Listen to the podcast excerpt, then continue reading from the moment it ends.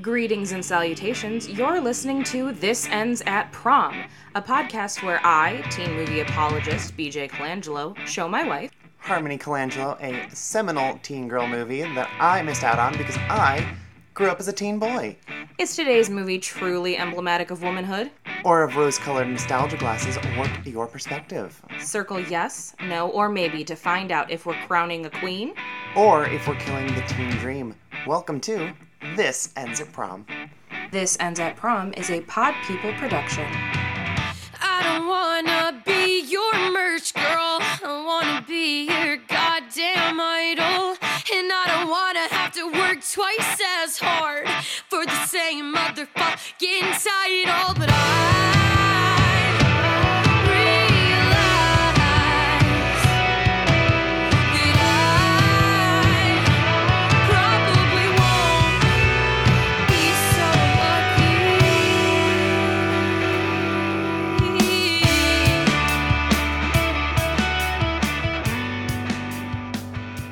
Welcome back, prom party. It's the end of summer. It's the end of summer. We're going back to school. It's not the end of summer here. It's No, it's going hot. to just continue to be summer until it gets to December, and then it's maybe LA's version of fall. I don't know. This is what everyone's telling me, and I'm dreading it because I like seasons, is as they say. so, yes, although summer technically ended a little bit ago, we wanted to end what is normally the warm part of the year for most people and guide us into the nice harvest season with a summer camp movie. And this takes place over the course of a summer camp movie, so like summer camp ends at the end of the movie. You know, that's a great point that I Sunrise. didn't even think about. Sunset. We're talking today about 1980s Little Darlings. Harmony, what did you know about this movie, if anything, before we watched it for the show?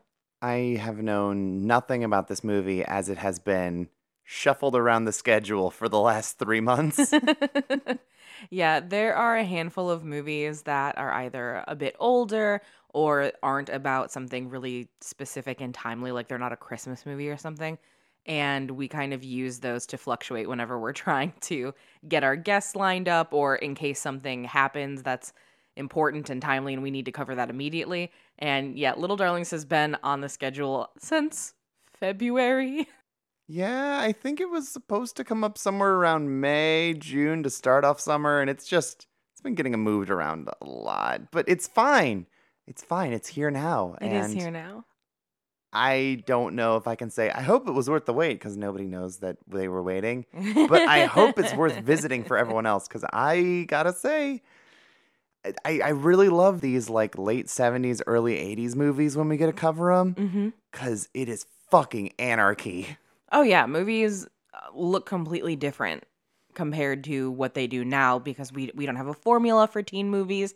This is also sort of predating when Hollywood realized that teen audiences were a demographic they could be marketing to. Mm-hmm. So things feel just a little bit weird, a little bit dangerous. Yeah, we. Uh, I, this is our second oldest movie we've covered on the podcast, behind Mhm. Rock and Roll High School, which is only from the year prior. Mm-hmm.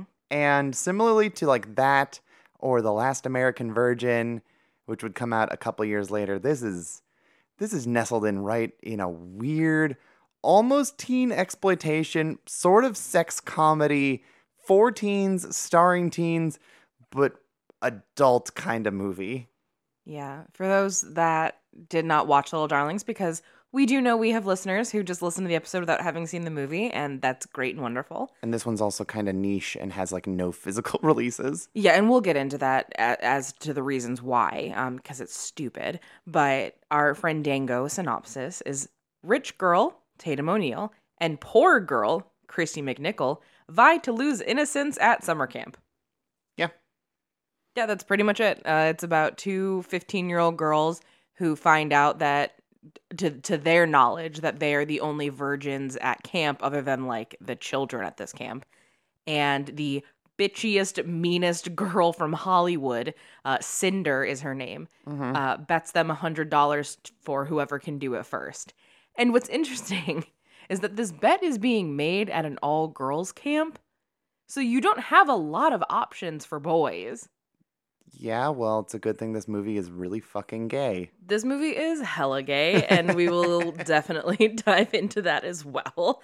But before we do that, Harmony, let's sort of set the stage with some context. What was going on teen movie wise in 1980? So, first of all, if you try to look up teen movies from 1980, it just gives you 80s It gives you the whole decade. Yeah, so I had to go through this like with a fine tooth comb and do it like rough manual style, and it was a lot of sifting through a lot of movies I've never heard of Mm-hmm. and seeing like how many of them were worth mentioning because like teen exploitation was a thing. Yeah, absolutely. So a lot of these are like maybe midnight movies, maybe like sort of home video releases that you know probably have a cult following but aren't really significant outside their cult following and Mm-hmm. I tried to pick some some bigger names from this really empty year. all right, what do you got? well, I've got a million slashers first of all. Yeah, yeah. This is two years after Halloween, so Mhm. we're we're right in the slasher boom, the beginning of the slasher boom. Yeah, so there's a lot of teen representation in horror movies, but not a lot of teen specific horror movies. The two big ones from this year being the first Friday the 13th, Mm-hmm. which again has a teen girl, but I would argue is not really a teen girl movie. I mean, uh, the thing with slasher films is that they frequently feature teenagers. Just that's just part of the formula. Mhm. But I would argue that a lot of slasher movies were not specifically targeting teens. Like obviously, like the date night aspect of it is a big part Yeah, of like it. teens liked slasher like teens movies. like slashers, but they were also movies that everybody kind of liked. Yeah. And this one, which I'd say is much more objectively a teen girl slasher movie, Prom Night. Oh yeah, totally. Yeah. So those are the two big ones from this year. And outside that, it gets strange. Okay. So some of the other ones we can bring up are Fame, Okay. Love fame. kind of trying to follow Grease, I yeah, guess. Totally.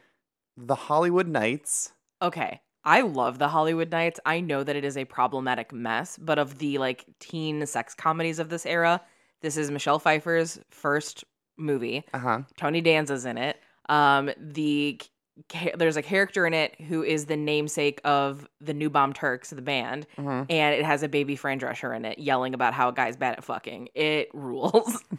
Yeah, I think we watched the trailer for this because originally our guest, uh, Mr. Wes Allen, from our Last American Virgin episode, this was a movie he kind of came to with the table, and we went, well, it's not. And you said, oh, it's not really super teen girly.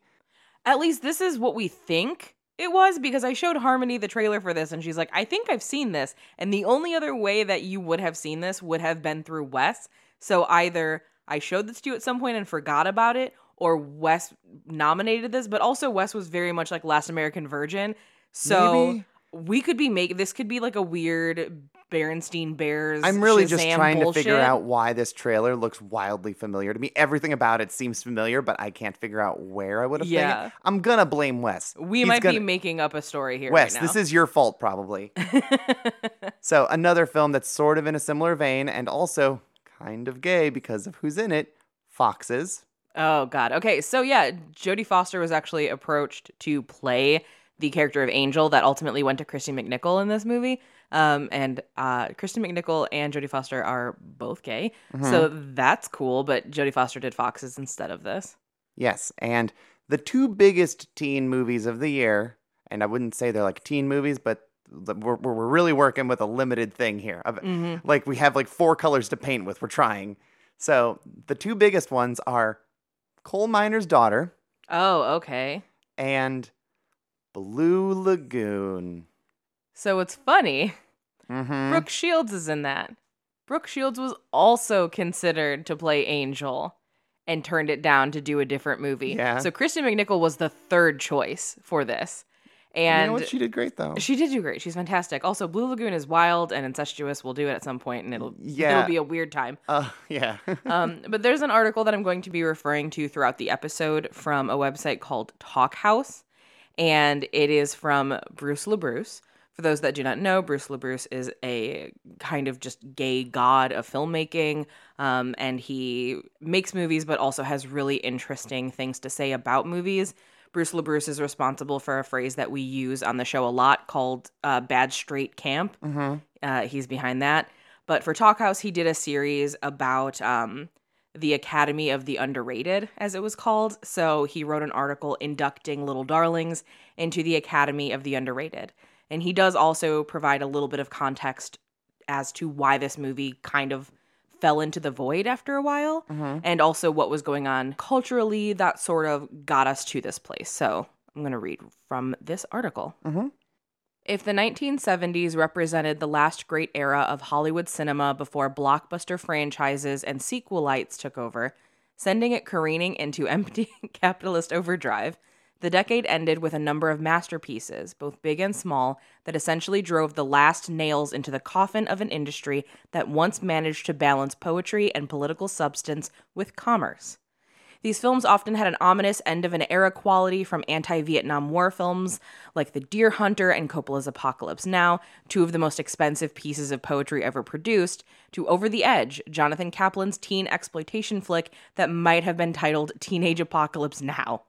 Friedkin's Cruising in 1980, with its apocalyptic homosexuality prefiguring the AIDS crisis, also spelled the end of an era of Hollywood sexual permissiveness, to put it mildly, having introduced gay fist fucking to the masses.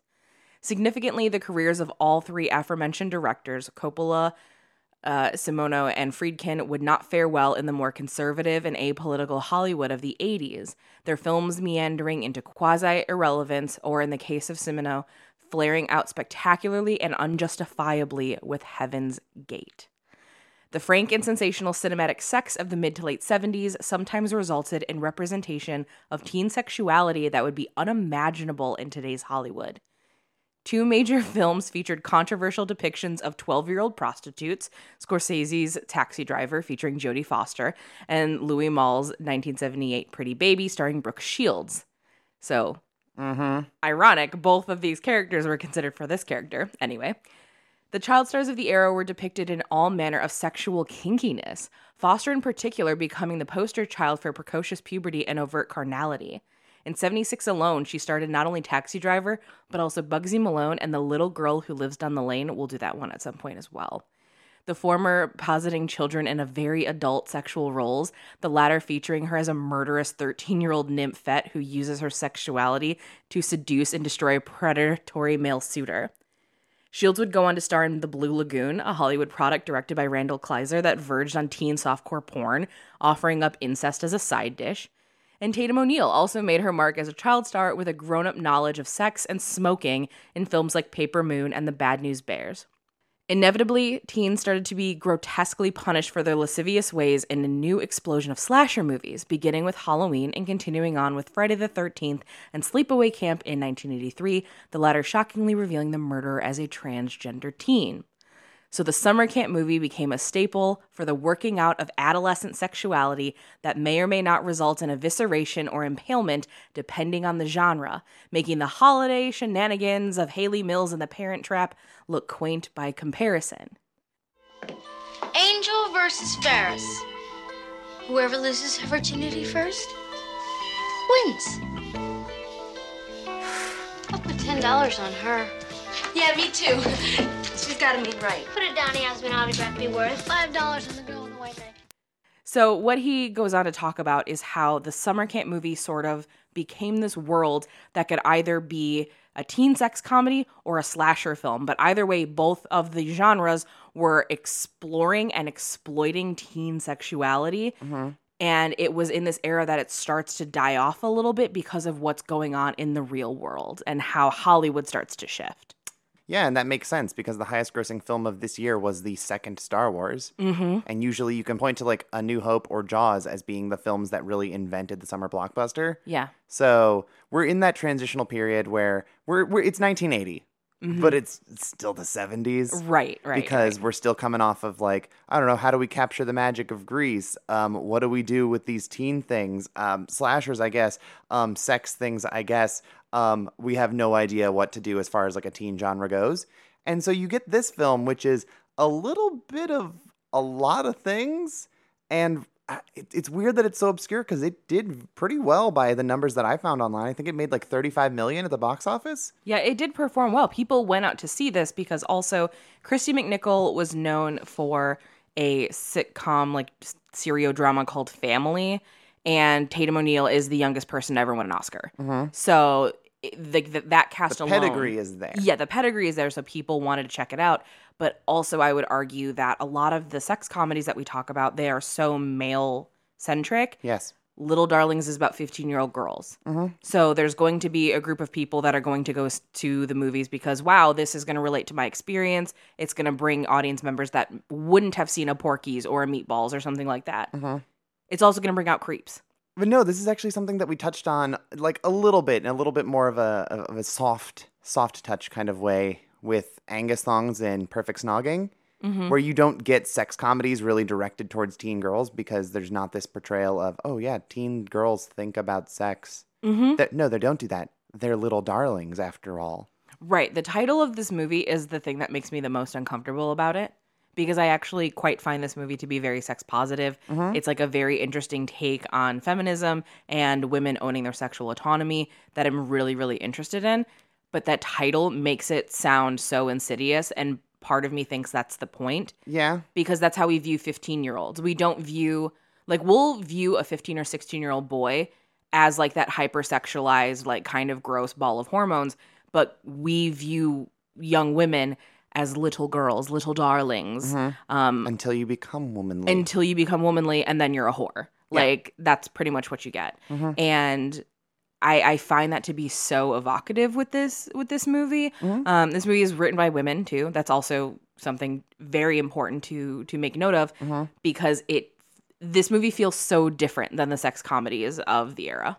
Well, that's because it's actually like touching on things. This what's interesting is like as we were watching this movie and we get to like I don't know the last third or so, I looked over at you and was like, "Man, this is about to fucking Last American Virgin us where it's like, haha, it's a silly sex comedy. Oh wait, there's emotion and feeling and a point."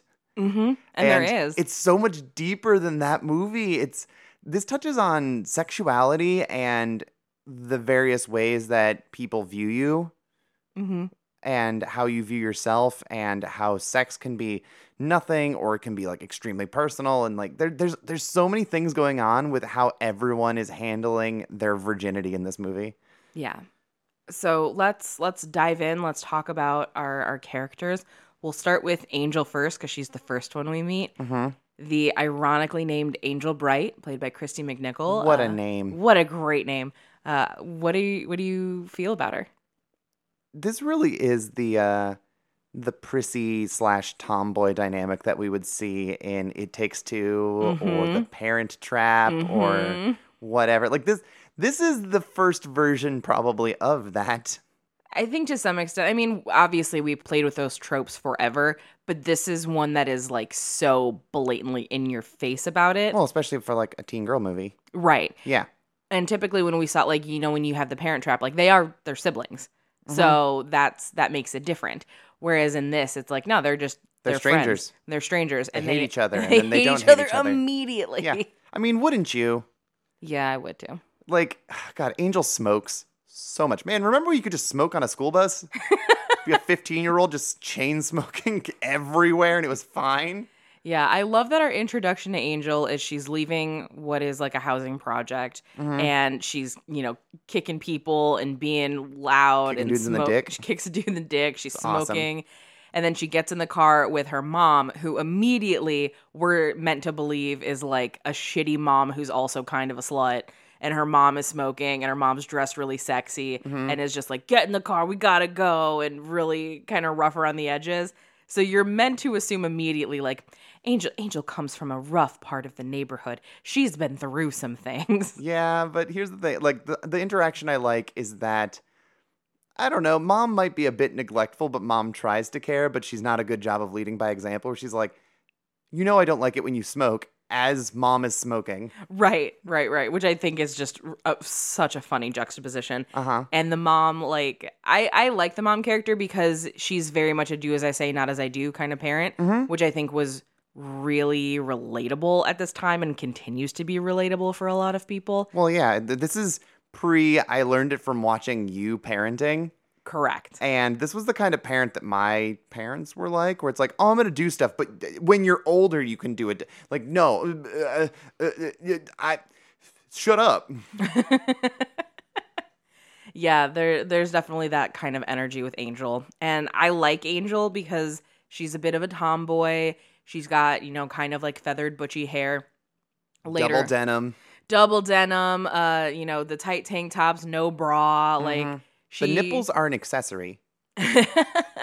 yeah, like throughout the entire movie, she's definitely bringing some masculine energy to the character. And Mhm. I like that because she's also a tomboy that isn't presented as like sports tomboy. Like Tatum O'Neal in Bad News Bears is sports tomboy. Like we She's the girl. Right, she's the girl in the Bad The News girl. Bears. But in this, you have Angel Bright, who is a little bit rough and tumble and a bit of a tomboy, and it's not because she has male interests, which I love because I Mm-hmm. think that we falsely equate masculinity to male interests all the Mm-hmm. time, and that's just not true. No, she's just the girl who can hang. Yeah, that's just who she is. That's that. She's that type of girl. She's sitting there and like when she's oogling Matt Dillon later, and Mm-hmm. he's just doing donuts on a dirt bike. You look at her and go, "Yeah, no, I could see you on a dirt bike. Mm-hmm, absolutely. You could you could hop over there and just hop on and you'd be fine. Like you can hang." Yeah, and she gets covered in dirt at one point and is just kind of like, I accept this. This is this is what I've done. Yeah. No, And- Angel's dope. I, I like Angel. I like Angel a lot too. So then that leads us to the other side of that coin, and we have Ferris, played by Tatum O'Neal. And it's I gotta admit, it's weird to me to see Tatum O'Neal playing this like rich character because although she is like a Hollywood kid, she had kind of made a name for herself playing these butchy tomboy characters, and now suddenly she's like rich and wearing a pantsuit and is kind of frou-frou and very romantic. And I'm She like, wears a suit jacket to summer camp. I know. she wears a suit jacket to summer camp. She has like this very dreamy nightgown that she wears as pajamas. Um, it, it was just really interesting. But how do you uh, how do you feel about Ferris? I mean, I it's just who I am. I immediately don't like her as much as I like Angel. Is it because she has money? Yeah, and also she's just very prim. It, it's kind of like the uh, the Molly Ringwald isms of the Breakfast Club, where it's like, oh, you're snooty and rich, like you just have that air about you. Mm-hmm. So when she gets on the bus and Angel's smoking and there's no other seats, it's like, well, can I sit here? And it's like, it's taken, and they immediately get into a fucking fist fight on the bus. See, and that's where I'm like, you know what? I kind of. I kind of like Ferris. She can hang. One, her name is Ferris, and she is. I like her more than I like Ferris Bueller. Mhm. But I like that she gets in this fight with Angel on the bus and she doesn't do like the shitty rich girl thing of like, uh, she hit me. Oh my God. Aren't you going to do something about this? Mhm. They get in a fight and she's like, she just takes it. And she's like, yeah, we got in a fight and we're going to sit here and be fucking miserable next to each other. But Yeah.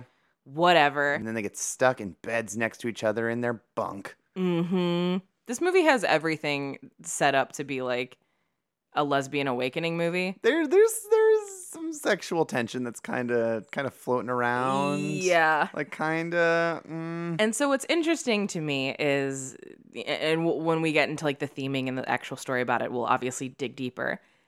Kristy McNichol is a lesbian, like the actor. mhm. Um, Tatum O'Neal was married to John McEnroe for a very long time, and then after their divorce, uh, Tatum O'Neal has publicly stated that she's only been dating women, um, but that she doesn't uh, have a label for herself. She's not one way or the other. She just does what she wants, but she's pretty much exclusively been dating women.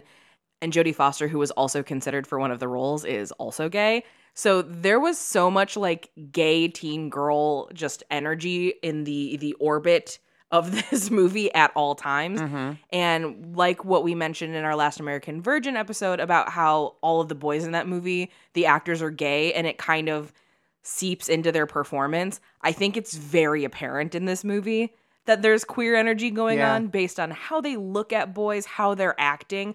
oh Um, god, the the sex scene or the, the the the first attempted sex scene between Angel and whatever Matt Dillon's character is. Yes, Randy. Oh my god, she it's the most I don't want to have sex with you sex scene, but she's also like bossing him around. He's like, "No, stop it." Like and he's like getting really irritated cuz she's like, "Don't look at me." Go in the corner and take your clothes off. Like- it's like so intense and then she's just like like scrutinizing him for the tiniest things to avoid it and like what's the thing is like i don't like men they're assholes Yeah, it's like she she right off the bat says that she doesn't Angel says she doesn't like men.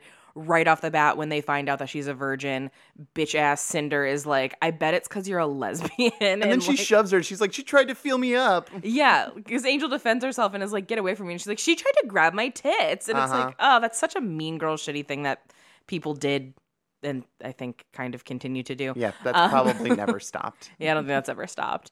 Probably Lizzie's. Maybe she is, but I'm straight. What about you, smut mouth? What about me, shithead? I think you're into girls. She tried to grab my tit! Um, so like that's that's something that's really interesting and going on, and there's plenty to talk about that. But on top of all of it, like take all all of like that away from it.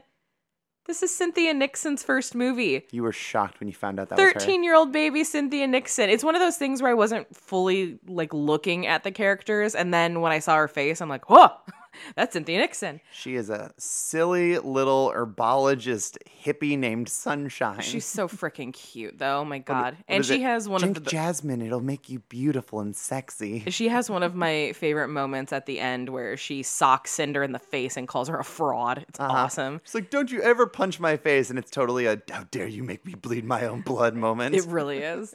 But so like, you know, Cynthia Nixon's in this movie as well. So there is so much like baby queer energy in this movie that it's impossible not to see it. Um, even to the point that when Tatum O'Neal announced that she was dating women, Autostraddle did an article talking about it and opened w- by saying, "Hey, if Little Darlings was your root, then boy, do we have good news for you." yeah, So even like the lesbian publication recognizes that Little Darlings is a gay as fuck movie. yeah. It's it's a lot, and it's really funny how it's not like an air over the whole movie.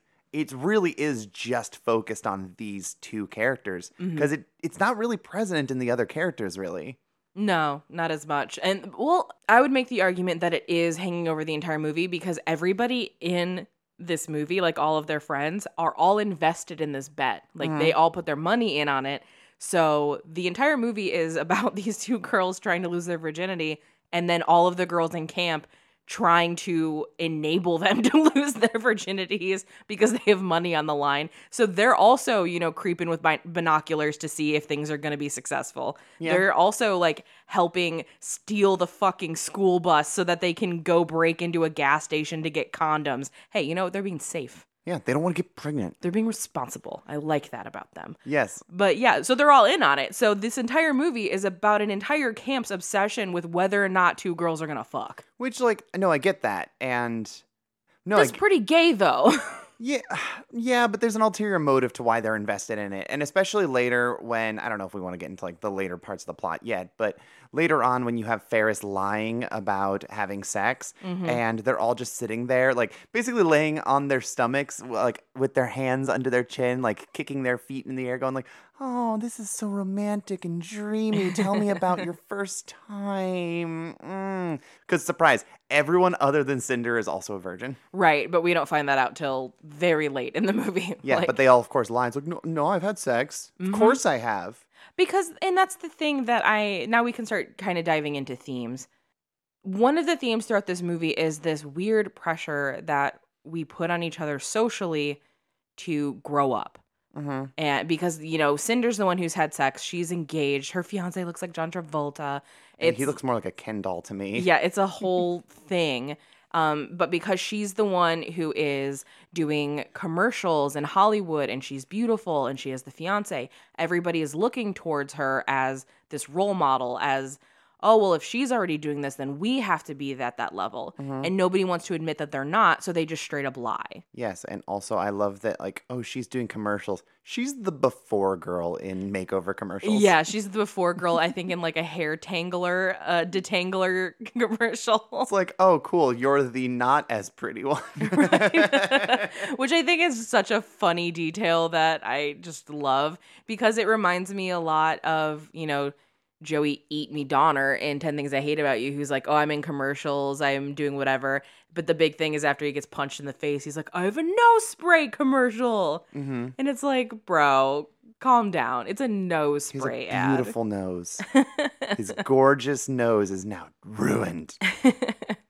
Yeah. So there is an acknowledgement of this constant pressure that women also have to lose their virginity that we don't talk about as much. And that's because, especially in America, we have a deep problem with like purity culture and virginity, especially for women.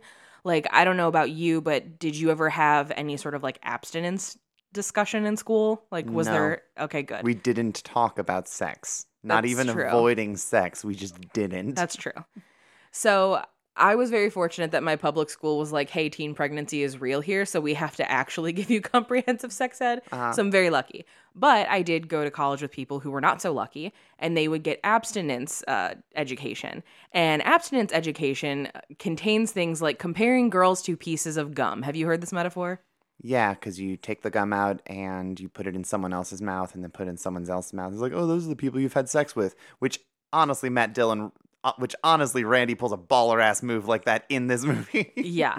Uh, so there's there's this really gross thing that people would compare girls to ch- chewed pieces of gum and how they get stretched out and dirty and gross and That lose their flavor. ABC gum. Yeah, just a lot of gross things and a lot of times abstinence metaphors are about women and they're about and, and you know again also not necessarily women you know those with with vaginas. I, I don't want to be exclusive but purity culture does force the binary so that's why that's the phrasing i'm using. And the the the whole problem that we have in america is that we look at women as very much the the madonna or the whore mm-hmm. as the prude or the slut. Like there really is no in between but there's also this pressure that if you don't put out you're a prude Mhm. and we don't ever talk about that for girls because no one wants to talk about it like there are women even today that are like i don't, I don't masturbate i don't masturbate I don't watch porn. i don't watch porn i don't masturbate i don't do these things. That's gross. and like, sure, I'm sure there's some people who genuinely don't, and it is because they have all of that years of social conditioning just like hemorrhaging them. Uh, so that makes sense to me. But ultimately, it's like more often than not, people don't want to say it out loud Mhm. because of what preconceived notions follow if you admit it. And that, uh, that being a point of discussion in this is really, really progressive. And granted, yeah, it's a movie from 1980. Was the intent probably more exploitive than it was to to be explorative? Yes, totally. But it's intent versus impact, you know? Like and the impact of this is that they're having really progressive conversations about teenage sexuality. Yeah, definitely. But I think that this movie is really trying to subvert the expectation of what you assume it's going to be because it starts out as like, oh, they're gonna fuck, yeah. And then it's like, oh, wait, there's problems that are involved with trying to have sex or having Mhm. sex or the various aspects of it. So I don't know uh, directly how exploitive it's trying to be, you know? Well, I think like when it was pitched is oh, what yeah, I'm saying. probably. Like I think when that's you how pitched this to me, I was like, Ugh, Oh, I don't know. Yeah, because when you hear that on paper, it's like two 15 year old girls from different worlds uh, are having a competition to see who can get lose their virginity 1st Mhm. You immediately assume this is going to be trash exploitation. Mhm. And there's a lot of heart to like, this. hey, I've seen that movie. It's called American Pie, but it's with boys. yeah, so something else that I find really interesting about this movie is that it's about losing one's virginity, for sure. That's the that's the whole point. Mm-hmm. but this movie never lets you forget that they're 15. No. Which I find very, very interesting. Like, they never try to pose them as being older than they are or more mature.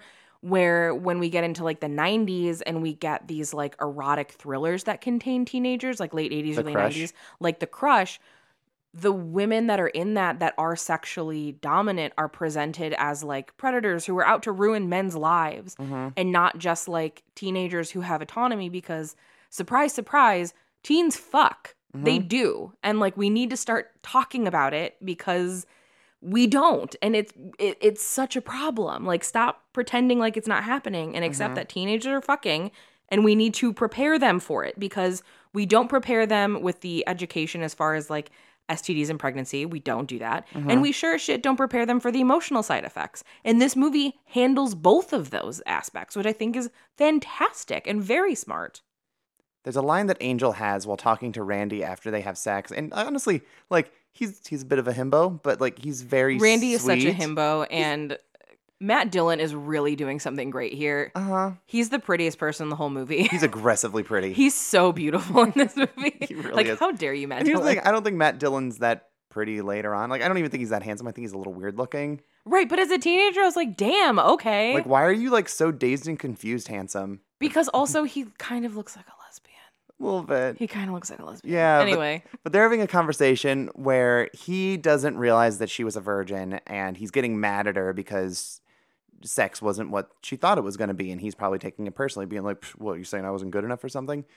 And then he comes for her by saying, like, there's women everywhere I could have sex with. Like, ugh. And her response is, I'm not a woman hmm because she is 15. She Yeah. is still a girl. And you're seeing that kind of from every character, some more than others. Um, one of the most obvious examples, even from a side character later on, is that Penelope, like forever mood Penelope. every time Penelope's on screen, even if she's not saying anything, she is the most captivating person on screen. I'm obsessed with her. She's fantastic. I, I love her so much. For those that didn't watch the movie, Penelope is like the 11 or 12 year old girl. So she's not quite old enough to be with like the teen girl bunk, Mm-hmm. but she's a little bit more mature compared to the girls her age. So she's constantly like tagging along with the older girls. She's the little sister. Type. yeah, she's great. And she's also chubby and like she's just so cute. I love Penelope. I think she's great. They mostly use her, they mostly just throw her into windows. yeah, they're like, hey, we can't fit in here. Hey, Penelope, get over here. yeah, so like that's a whole thing. But even with her saying like I don't want to be in the kids' cabin, it's it's people trying to grow up and Mm-hmm. There's there's things that come with that. Hey Penelope, you're now entangled in this big virginity losing scheme. hmm This this big money pot of everyone who's put all of their money for summer into this bet. Yeah.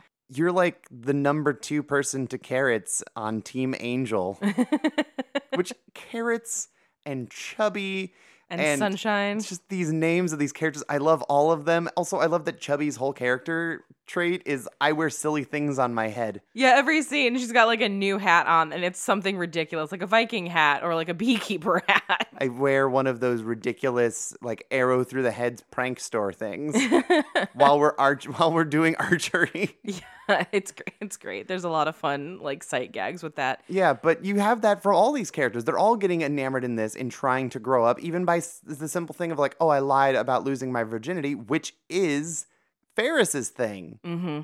and now they're all kind of like lying about the same thing but Mhm. Because they, they- don't understand the gravity of it the way They- that she does No, they don't. And so the two kind of arcs that we have is that we have Angel who her view on sex is very much like it's not a big deal, it's just a thing that you do and she's picked that up from her mom. yeah because because her her mom directly says that because her mom directly says that to her. So she's under the impression like, eh, it's not a big deal, it's whatever.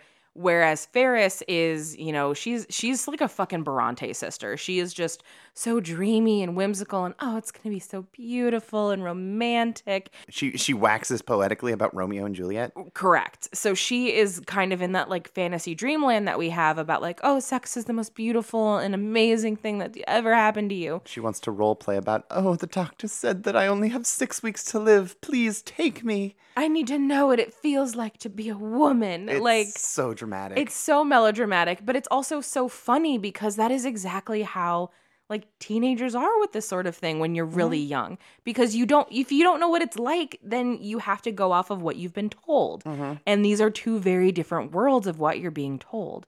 Yeah. and I, I like that it explores that. I really genuinely do. I think that it's smart because we're not having these conversations even today 40 years later we're not having those conversations Yeah, and even when you have the girls asking her like, "Oh, what was it like?" One of them asked, "Did it hurt?" Because that's probably Mhm. something that they've heard through the grapevine. Yeah. Because guess what? Sometimes it does. Sometimes it does. Sometimes you're not into it. And sometimes, you know, when you're a teenager, you assume, like, oh, I don't need lube. Sometimes you do.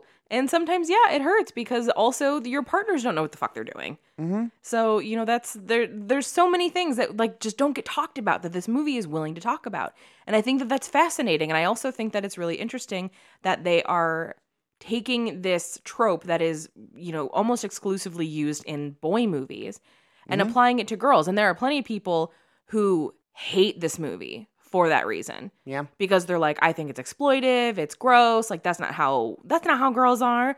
Some are. Some are. And I like that this movie is so sex positive because at no point is anyone in this movie like actually shamed for this.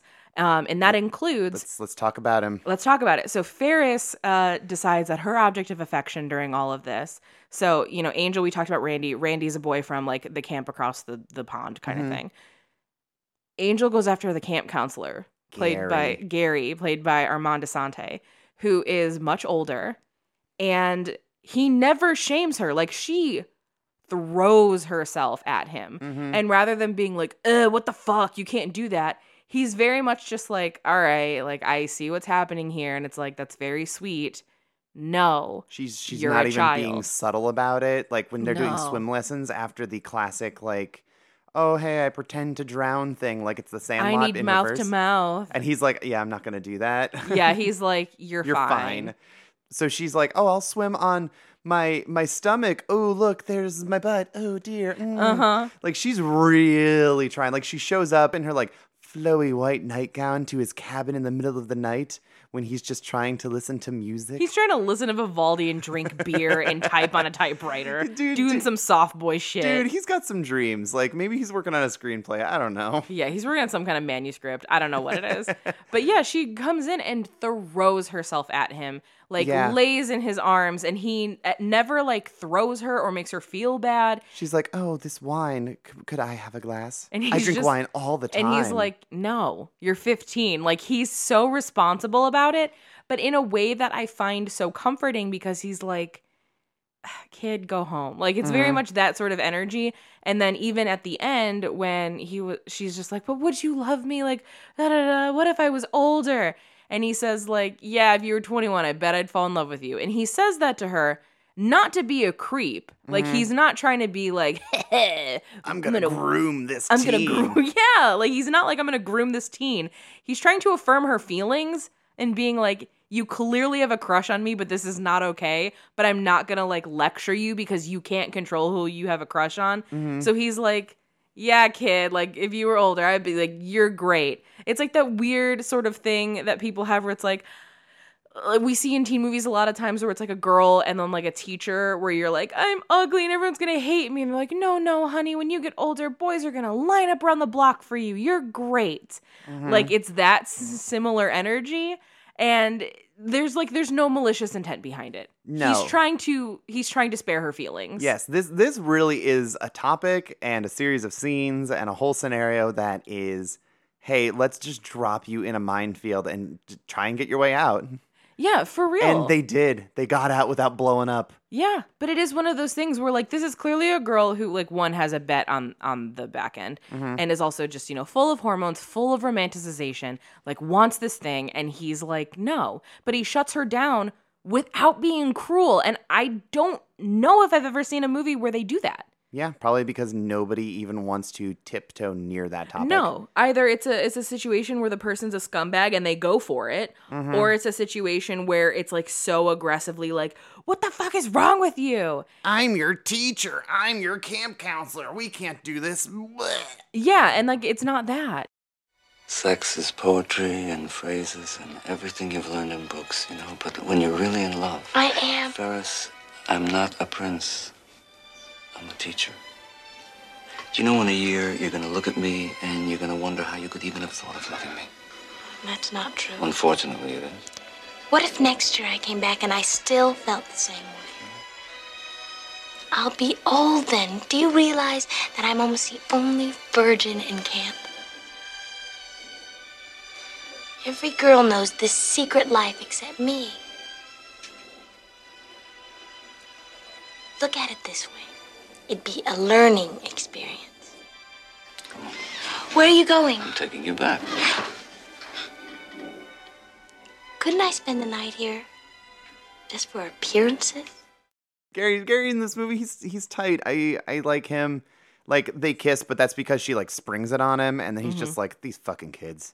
Yeah, like it's one of those things. uh, and again, because when that happens, when she kisses him, he's also not like, ah, like he doesn't freak out on her and make her feel bad. He's just It's like, just kind of like nothing. yeah, he's just like, all right, kid, like, Here's the thing: he's on. the only dude at this summer camp. I'm sure this is not the first time this has happened. Yeah, I think he's very used to like these, you know, overactive girls getting their imagination. He's like, no. And he puts them down gently and Mm-hmm. he's very kind and that's I'm it's very appreciative. Yeah. Because then we also have Randy who is with Angel and Randy is also a teen boy. So he's confusing and he's trying to figure things out and you know, one Angel and him have sex and she kind of has buyer's remorse afterward. Um, he finds out about the bet from Cinder because Cinder is queen bitch, so of Yeah. course she goes after him afterwards. Mhm. And you know he shows up to like the, the variety show or whatever for the camp and is They're with doing Cinder. Pirates of Penzance. Yeah, they're doing Pirates of These Penzance. ridiculous costumes. and Cut to uh, a mouse costume. and uh, he's sitting with Cinder, and obviously Angel's really, really upset about it. And he confronts her and is like, Hey, like, I heard about the bet. Why didn't you just tell me? Like, I would have been fine with it. We could have worked together on this. Mhm. But, you know, then you did that and, you know, told everybody. Which is the plot hole we bring up every time there's one of these bet-based movies. yeah, this is the first one that acknowledges it. And this, you know, predates all of them. Uh huh. Um, but when they're talking, you know, he's under the assumption that like she used him. So he's pissed because he's like, yeah, this girl used me and then like played buyer's remorse after. Like, that's fucked up. And then realizes that she didn't tell anybody. Like, Angel really did lose her virginity and did not tell anybody. She she lost the bet on purpose. Mhm. And I think that that's really important because she has that realization of like, it doesn't matter and it's nobody's business. Mhm. And that's really cool. Like, I like that ending a lot. And, you know, he even is like, oh, that's great. I see you in a new light kind of way. And he wants to be with her. And she's like, I'm not ready for this. Yeah. Because she's recognizing, like, hey, sometimes there are feelings involved. And I had feelings and I'm not ready for that. So I don't want to. Mhm. And that's that's kind of how she she leaves the situation. Ferris's situation, however, goes into an entirely different direction because she lies. Oh, like, dude, like she just really almost ruined Gary's life. And if this was not 1980, she 100% would have. Yeah. So Angel lo- loses her virginity and lies and says that she didn't. Ferris does not lose her virginity and lies and says that she did and says Mhm. that it was with Gary. And then word gets around. And word gets around and he gets in trouble because that implies that he had sex with a 15 year old. mm-hmm. And that is a problem. No matter how romanticized you want to have this world, Mm-hmm. that's a problem. Mm-hmm. And I think that's also really, really interesting because, you know, in a movie that we will talk about eventually, Never Been Kissed, there is the issue of the teacher who is clearly falling in love with his student, but then it's revealed that she's an adult. So, like, wait, does that make it okay suddenly? But it's like, no, in that moment, that's not okay. Like, that's mm-hmm. not fucking okay Yeah. this movie takes that same approach where it's like, yeah, you think that it's like this cute romantic thing, like, oh my gosh, like this older man, we're gonna be together. It's so great. No, there are consequences to that. Like, that's not okay. And this movie is not afraid to say that compared to like other sex comedy movies where it'll be like the hot girl at school cheerleader fucks their teacher or like my all-time number one greatest nemesis, Grease, where Marty Maraschino is trying to have sex with Vince Fontaine, who's the TV host, and no one is at any point ever concerned about it. This movie makes it a concern and is like, yeah, you can't romanticize these types of relationships. Like that's they're ba- it's stat rape. Like no, Yeah, and the thing is that I think we all at some point when we were like going through puberty or having our sexual awakenings or whatever, we were absolutely like lusting and yearning over people who are way too old. Oh yeah, because they're like people with positions of power or influence that we feel this like kinship or connection to. That's a very like normal thing that happens in adolescence. Also, adults are hot, kids aren't. just just throwing that out there. yeah, but, but again, like you know, it it goes to the hard candy school of thought of when a teenager says, "Hey, let's make screwdrivers." You take the alcohol away and not race them to the next drink. Mm-hmm. You're supposed to be the adult here. Yes. This is a movie where Gary is the adult in the situation. Like Yeah. he's actually doing the right thing, but he gets in trouble because they're gonna believe they're gonna believe the kid. Yeah, of course. So it you know it ends up being that Ferris has to come clean and be like, hey, no, this is what happened. Like nothing nothing actually happened with Gary and I. I was trying to win a bet, and you know that restores some things with him. But even when she comes to apologize, like he's hesitant. And he's kind of annoyed Oh, with her he's so salty. because he's I would like, be too. because he's just like yeah you tried to play grown up and uh, there are real consequences to this this is not okay Mm-hmm. And the symbolism of it raining that day. of course it's raining that day Well, I mean, that makes it so much more Shakespearean for her, doesn't it? yeah for sure The clouds, even they weep for this.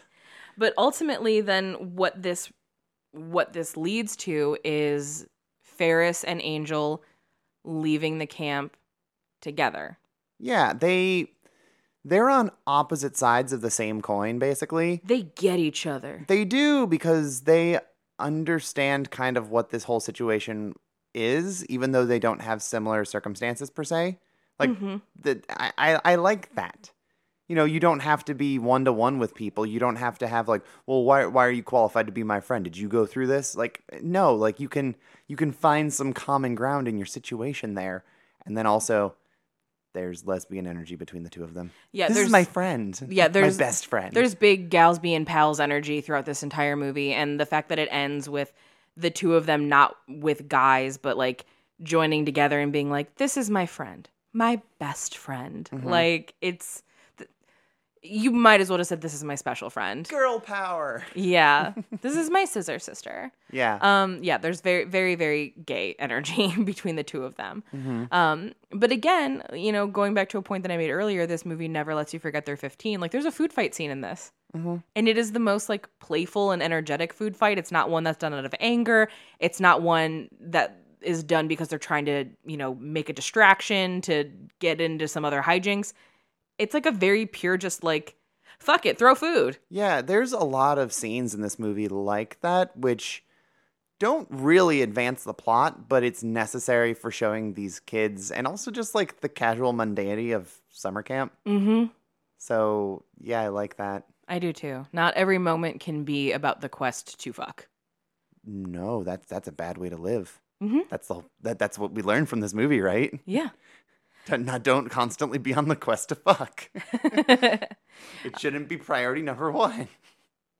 so, going back to this article from Bruce LaBruce, I wanted to talk about some other things that he mentioned that I tend to agree with.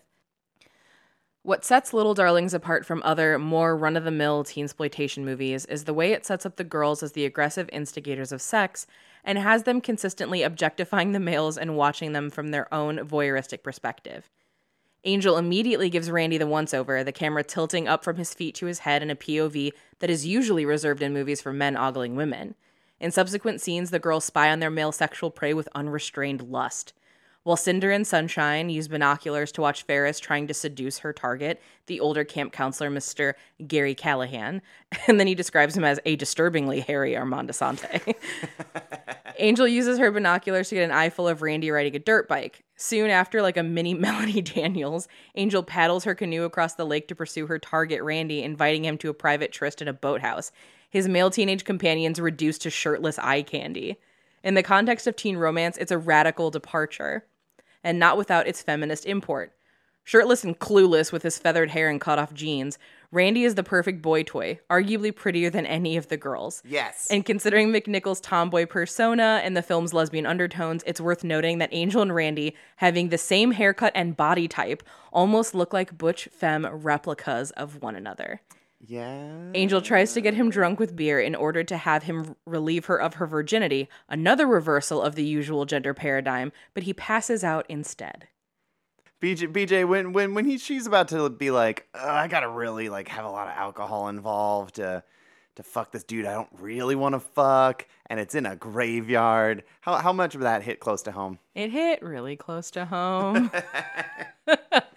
because and that's why I like the queer read of this movie so much and especially having Kristy McNichol a out lesbian in that scene is she's so uncomfortable with the idea of having sex not just because sex makes her nervous but also because it's sex with a guy so she clearly is not super interested. She's like, "Uh, I need to have alcohol and he needs to have alcohol and then we can do it." And yeah, graveyard's fine. Like so like this very secluded place, like there's some symbolic nature of like death and how, you know, you're mo- you're going to be in mourning because of it. Yeah, it really resonated Uh huh. quite deeply because the thing is I know a lot like compulsory heterosexuality is such an issue and I'm glad we're finally like tiptoeing into having that conversation. Um, so for those that don't know, compulsory heterosexuality is the idea that because heteronormativity and heterosexuality is so ingrained in our culture and public consciousness that even if you are gay and even if you know that you are gay, you question whether or not that's real to the point where you compulsively will practice heterosexuality Mhm. because it feels like that's what you're supposed to do. It's one of those like, oh, it's a rite of passage. That's just a thing that you do, right? Everybody does this. Mhm. And uh I yeah, I was definitely a victim of that in high school. Like half of it was me being like, "Oh, I'm gay and this is fun," and the other half being like, "Yeah, my parents ask a lot less questions if I'm going on a date with a guy." Mhm. Even if I know in my heart of hearts like I don't care about this, I don't want this. It's it's a safety measure. Mhm. And a lot of people do it. And it's one of those things where I I've also had a lot of bi friends. Also, like side note, bisexuality is real, so please do not misinterpret what I'm saying. Mhm. But I have had bi friends who have then learned about compulsory heterosexuality and they're like, oh fuck, am I bi? Oh fuck. I think I might be a lesbian. I'm like, hey, you gotta figure it out for yourself. Like you gotta do some some internal investigation to figure out where you fall on the spectrum. I mean, I do love talking to all of our bi friends, and they're like, dude, I am like tragically attracted to men. It sucks. I don't want to date them. but you know that's i think compulsory heterosexuality is so the looming thread above angel's character in my opinion like if you want to do this queer read of it like she clearly doesn't want to. Then she does it and it like it's not forced it's not like anything like that. It's just like she does it and then realizes like i really didn't want to do that. Mhm. and acknowledges it and names it. And i think part of it is like she didn't want to do it with him. She didn't want to do it with a guy. Like Yeah. it doesn't it did not feel right for her because she's not wired that way. No. He's a very pretty boy, so like there is some interest in there because Right, of course. he doesn't look like other boys. no he looks like a girl Yeah, but he's still a boy. So then, uh, something else that that is brought up in here that um, Bruce LaBruce says is, you know, McNichols, who so consistently was heartbreaking as Buddy and family, displays the same acting chops here as she struggles with her new reality. It wasn't what I thought it would be, she confesses. It was so personal, like you could see right through me. Randy, who didn't realize she was a virgin, is sympathetic, but it's Angel who has the kind of postcoital alienation and emptiness more often associated with males. God, I feel so lonesome, she says. And I think that's also something we don't talk about is like sometimes after sex, it's not what we wanted and it's not Mhm. Enjoyable and it's not this magical thing we've been promised and it can feel really isolating and really lonely. I don't mm-hmm. I don't know about you, but I've definitely had moments where I've been with somebody and then like post sex, I like curl over on the bed and stare at the wall and I just feel so empty and so lonely even though there's a person right next to me. I've had my fair share of miserable sex that has left me feeling dreadful afterwards. Yes. Yeah. There's, And there's uh, some people out there who you just you're here for me physically. That's what I want out of you, but like you cannot fill the thing that I need right now. Yeah. And I think that's another thing we really don't discuss is that all too often we talk about like bad sex and we'll talk about bad sex because like, you know, practically it was bad. Like they didn't know what they were doing or whatever. He couldn't get it up, or he Yeah. did weird things like spit in my ear, or you know, whatever. Right. Like we'll whatever thing people say. Yeah, we'll talk about bad sex in that way or we'll talk about sex as as like trauma, like assault, like problems. Mm-hmm. we don't talk about sex that just doesn't feel good or just wasn't what we wanted it to be and i think a lot of the the complication we've been having recently with like the lack of nuance and a lot of discussions about sex and what that means is that we need to normalize the idea that not all sex is the end all be all or like a laughable joke Mm-hmm. Sometimes it just happens and it's not what you wanted. And it's like going out to a restaurant and ordering a meal and like you ate it.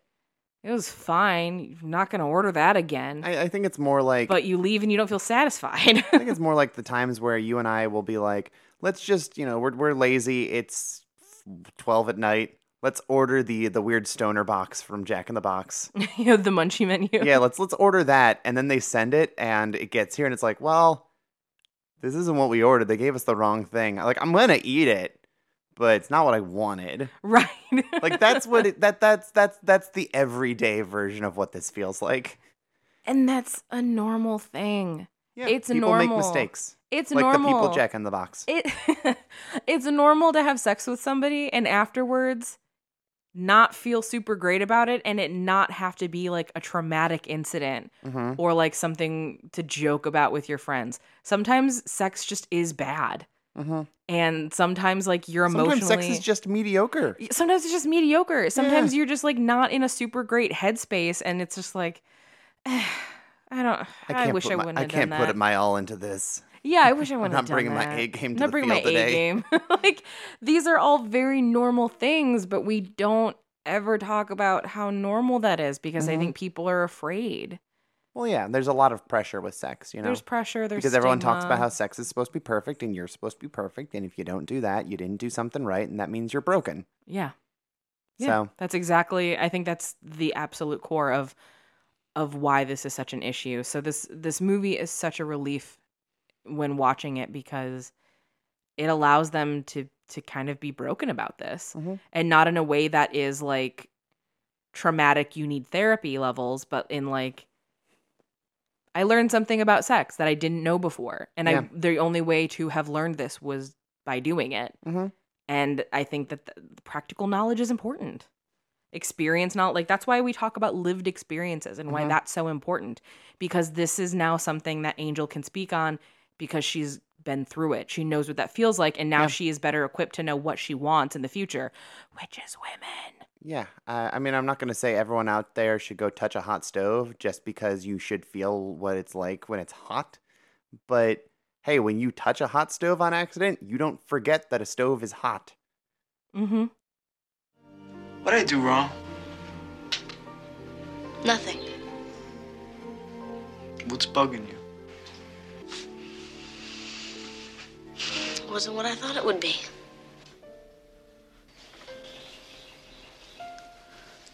So personal. Like you could see right through me. I don't get you, man. You know, one minute you. Shit, man, make your mind up. I mean, you came on to me. If you want to stop, you should have just said something. No big deal. There's plenty of women around here.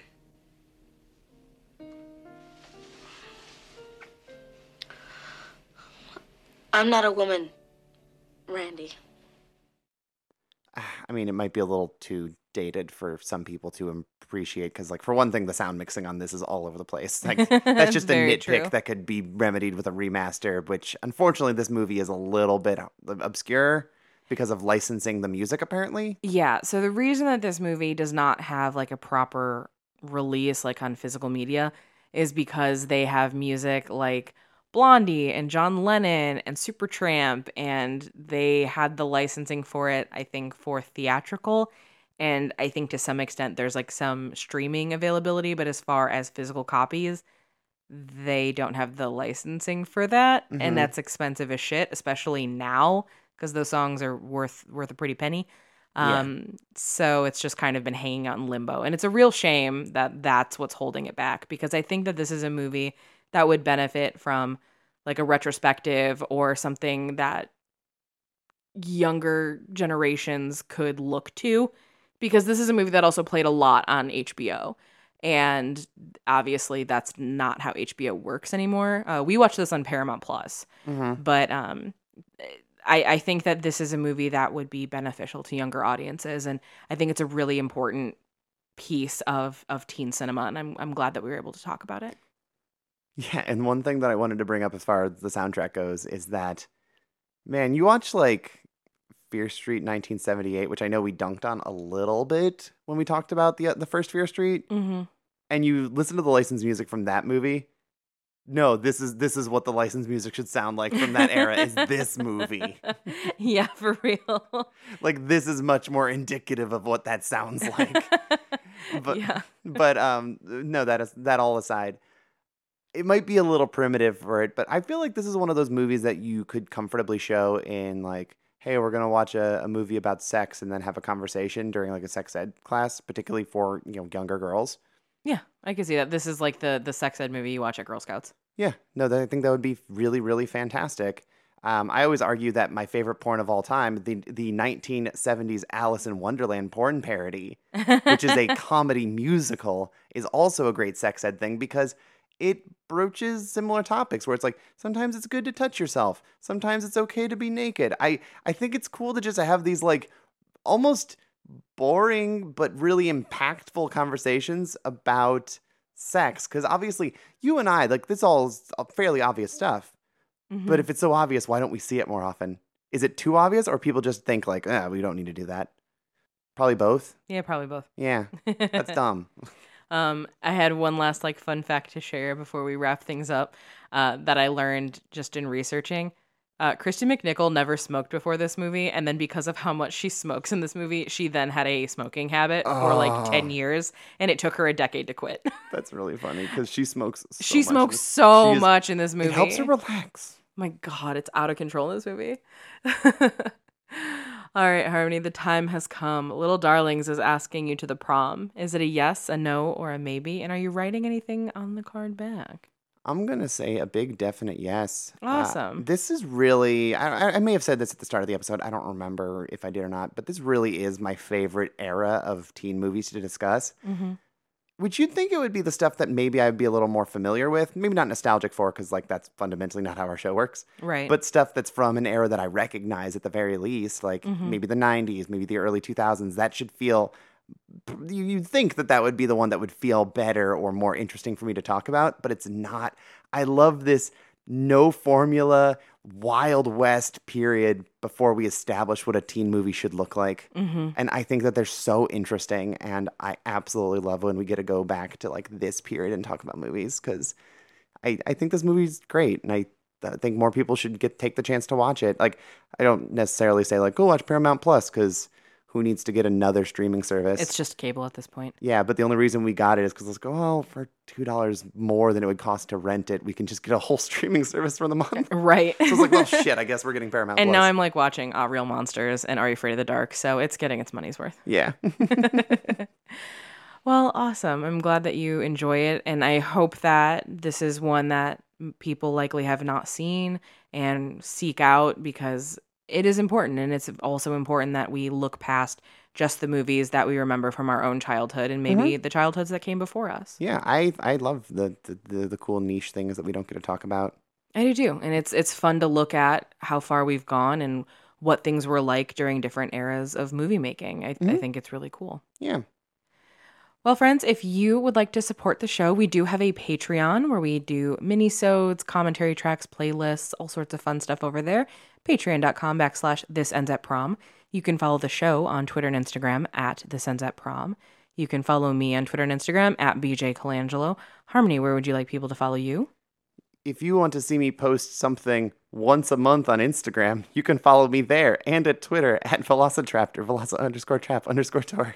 And as always, huge thank you to the Sonderbombs for allowing us to use Title as their theme song.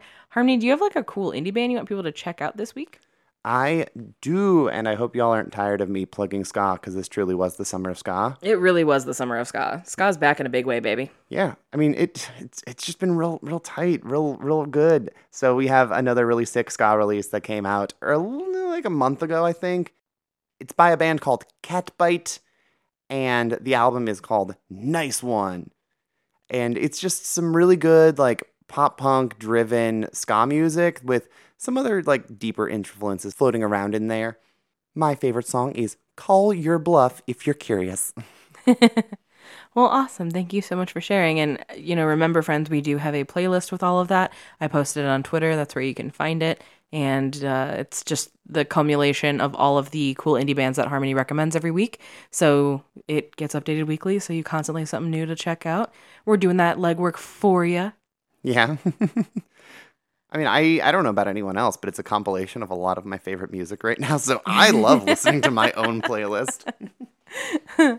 Well, friends, that takes us out on Little Darlings. We will see you next time. And as always, save that last dance for us.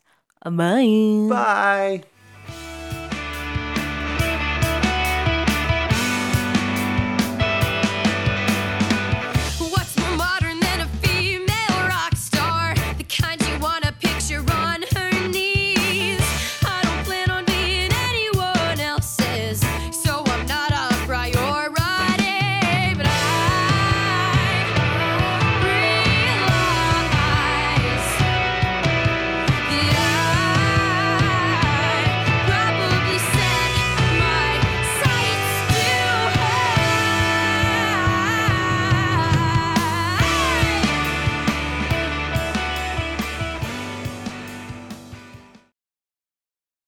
Good luck, huh? And don't worry, it's not that bad. I mean, if it were, everyone wouldn't be doing it. Think about that. This episode was brought to you by Pod People Productions. To find more episodes of this show and others, please visit podpeople.me.